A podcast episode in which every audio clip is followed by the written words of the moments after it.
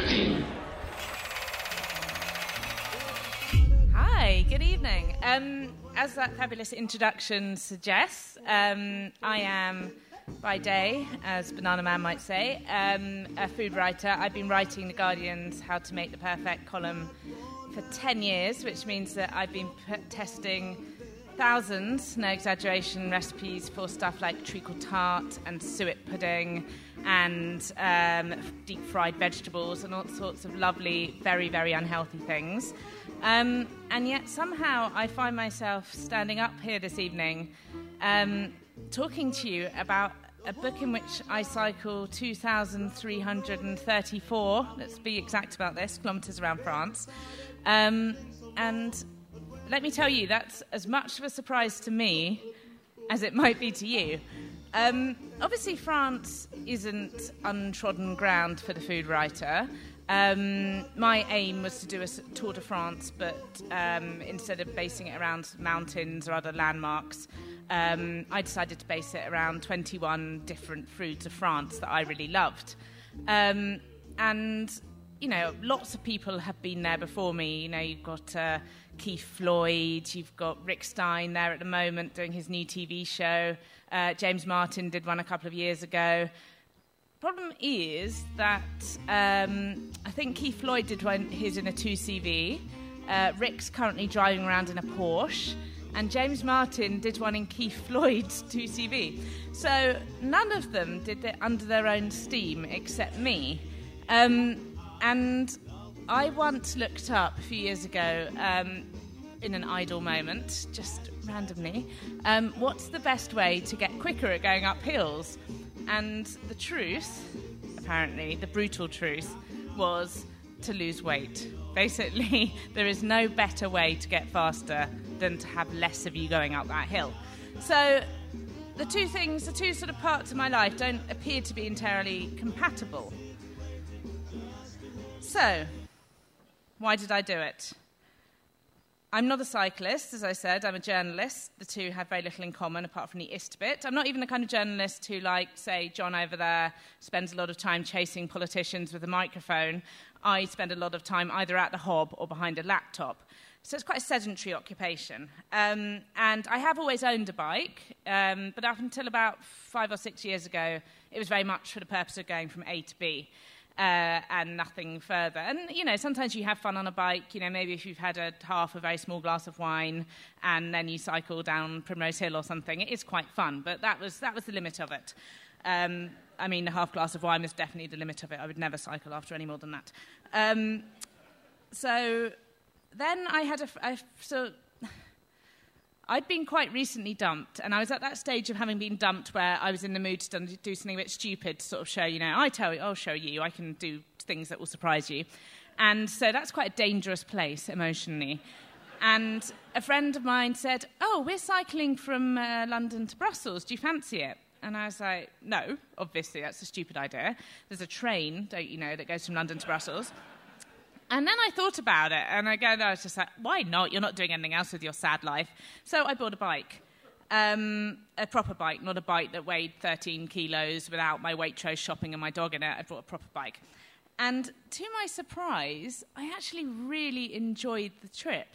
And most of what I enjoyed about it, I have to admit, was the opportunity to eat because there's nothing so great as eating when you feel like you've worked up an appetite. And although we did believe that it was quite flat, you know, the low countries are called the low countries for a reason. Actually, there are some small hills in the low countries, I'd like to say. And the first afternoon, we went up something called the Mont de Watten um, sorry, my Flemish accent isn't excellent, so um, do feel free to correct me.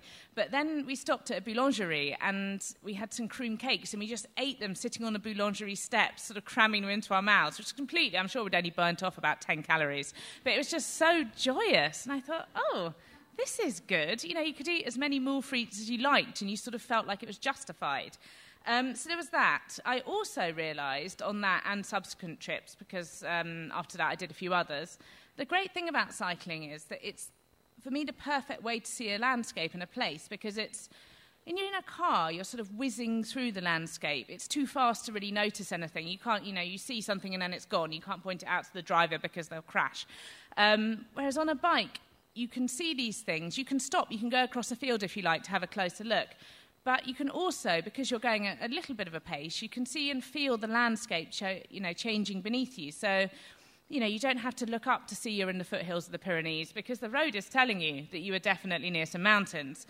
Um, when I did a trip a couple of years later from uh, Brittany down to the Mediterranean, uh, which is another spur of the moment, uh, slightly crazed decision, there was a point where suddenly the butter on the table was replaced by olive oil or nothing because which kind of barbarian would want anything with their bread at all and there was you know people stopped drinking cider started drinking wine the roofs started moving from slate to hit terracotta and it was just thrilling to see that changing from day to day and I started to think, I'm really enjoying this. I really wonder whether I can find a way to call this work. So you have a lot of time to think when you're on a bike. That's another good thing about it. Um, so when I got back, I said to my agent, um, "What do you think? You know, might people be interested? I love France. I love French food. I've got a real nostalgic connection to French food. It was the first foreign food that I ever ate. It still means a lot to me." Would you have any interest in a sort of cycle odyssey around France? And to be honest, I thought that she would laugh in my face. Uh, but she didn't very kindly. She was interested. She said, Yeah, I think I'd would like to read you writing more about things that aren't just recipes. And to my slight surprise, some publishers were also, you know, mildly interested. Not all of them, I have to say. Some people said, "This is mad. You've done five cookbooks. Why are you pitching me a travel book?" Because the other problem, of course, is that I'm not a travel writer. I write recipes, and that's quite a different skill. I mean, I don't think I've ever seen Bill Bryson write a recipe, although he might have done. So, um, so people said to me, including some people that I really respect in the industry, they said, why would you do this at this point in your career? Things seem to be going okay. Why are you taking this abrupt left turn? And I said, in the manner of a no fear t shirt from the 1990s, why not? I thought, the thing is that the worst thing that could happen is that I have a really great trip. The best thing that could happen is that I have a really great trip and I get a book that sells, you know, a copy to my mum and a copy to, you know, the dog's home or something. So I decided to do it. Um, as I quickly found out, and I'm sure Bill Bryson could have told me, work and holidays are quite different beasts. Um, there were definite upsides to the trip. Um, and when people ask me, Did you have fun? I hesitate because there were bits that were fun. For example, um, I was cycling through the vineyards of Burgundy with a group of friends in the sun, and we stopped at a vineyard and we ate Boeuf Bourguignon, and it was delicious um, or the St John Winery, of the London restaurant of the same name. They have a winery down in the Languedoc. I somehow wangled an invitation. I gate crashed basically their summer party down there. And that was amazing. Of course, it was amazing. You know, I ended up with my uh, editor, who was also there, uh, dressed in some ladies. Uh, he's a six foot four bloke, dressed in this sort of skin tight gold jacket, and that was just, you know, that, that's amusing to see. But there was also some significant downsides to it. For a start, while everyone here was baking in a heat wave last summer, France was suffering under floods of proportions that will be familiar to anyone that's watched the news here over the past few weeks. It was just, I would sit in cafes drinking little coffees and gloomily watching footage of cars floating down streets all over France. And then I'd look at my phone and I'd get a picture of the dog sunbathing in Buckinghamshire. I think there is no justice in this world. I was camping as well for most of it, which did not improve the situation. And there were bits, you know, times when I was cycling on my own in the rain with rain running down my helmet, onto, bouncing off my nose onto my legs, and then a large truck full of sheep, pigs, whatever, would come past and sort of spray me with something, which may have been mud, may have been something else, who knows. And I just think, why on earth am I doing this to myself? Um, also, there were realities such as now, I didn't know this.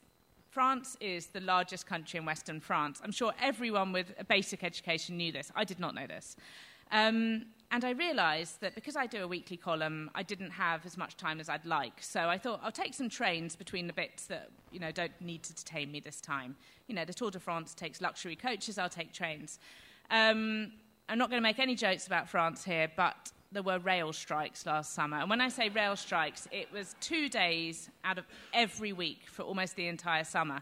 And they announced the days in advance, but they didn't announce the trains that would be running until the night before. And in the north, maybe 40% of the trains are running.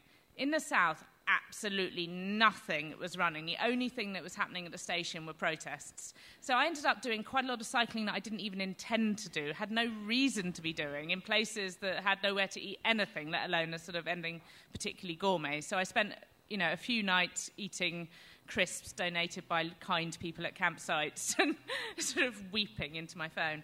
Um, but, you know, you're writing a book, the show must go on, you're there to entertain. Um, there were points when I'd written it up where my editor said to me, I think this is a bit of a downer, this bit. And I just thought, well, it's sort of hard to make something like that. You know, when you wake up on your birthday and um, you can't, you just, you've been terrified all night because you're in an awful campsite on your own. It's sort of difficult to make light of that. Um, but Matthew Fort said to me, I did a talk with him about his Vespa trips around Italy, and he said, um, you rely on other people, don't you, to bring your travels to life? And I thought that's, that's actually very true. That's a good travel writing tip. Brings me to another point, which lots of people said to me before I went, Aren't you scared of doing it on your own? And I thought, not, I wasn't any more than I would be in the UK, which is to say not very much, because I believe most people are fundamentally quite nice. Um, and also, I'd read Dervla Murphy, who cycled from Dublin to Delhi in the 1960s with a gun under her pillow, and I thought, this is nothing, this is France. But I was worried about going to restaurants on my own, oddly, even though in Britain I have absolutely no problem going to a restaurant on my own. I always think, oh, it makes you look like a mysterious femme fatale. In France, I just thought it made me look a bit sad. But of course, in France, because the, you know, the idea of eating well is taken seriously, of course you would go out to eat. Just because you were on your own, that didn't make a difference. And so if I did get any funny looks being in full lycra, a woman on my own, I didn't see them. They were always very polite. Um, and I learned to not say, you know, just a table for one, please, when I went in, because they'd always say, what do you mean, just one? And I felt very told off. I said, Gosh.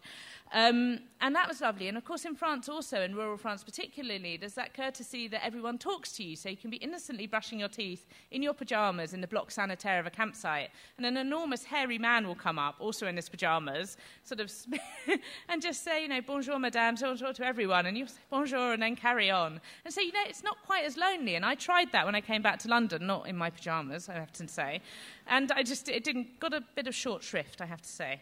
Um, and so I didn't really feel scared. There was only that last time on the last night before my birthday where I felt a little bit worried. But in general, I, you know, people were just lovely all of the time. Um, so that wasn't really, really a problem for me. The last point that people said, which is the thing that worried me the most when I was planning this, was hasn't it all been done before? And I thought, well, as I said, I'm certainly not the first food writer to go around France finding delicious things to eat. Um, however, as far as I'm aware, I don't think that, for example, Ernest Hemingway visited the Apple Tapping Museum in the Loire Valley to admire their fine collection of apple coring instruments through the ages. I'm not aware that James Martin had the pleasure of meeting the ceremonial Grand Master of the Brotherhood of Brie de Meaux, who wears a special crushed velvet hat in the shape of a large brie and robes and has a sort of scepter type thing. I don't think he had a private brie tasting with him. And I'm not aware, although I might be wrong about this, that Henry James ever paid a visit to a cabbage fermenting factory in Alsace out of season and made any of his friends, if Henry James indeed had any friends, um, go round on a guided tour of this deserted cabbage, fa- cabbage fermenting factory. So I would say that in some senses I was uniquely qualified for this odyssey because um, I might not know everything about French architecture or history. Um, I certainly don't have any Michelin starred chefs on my speed dial, sadly. Um, but I am a woman who is prepared to eat an oyster the size of my head.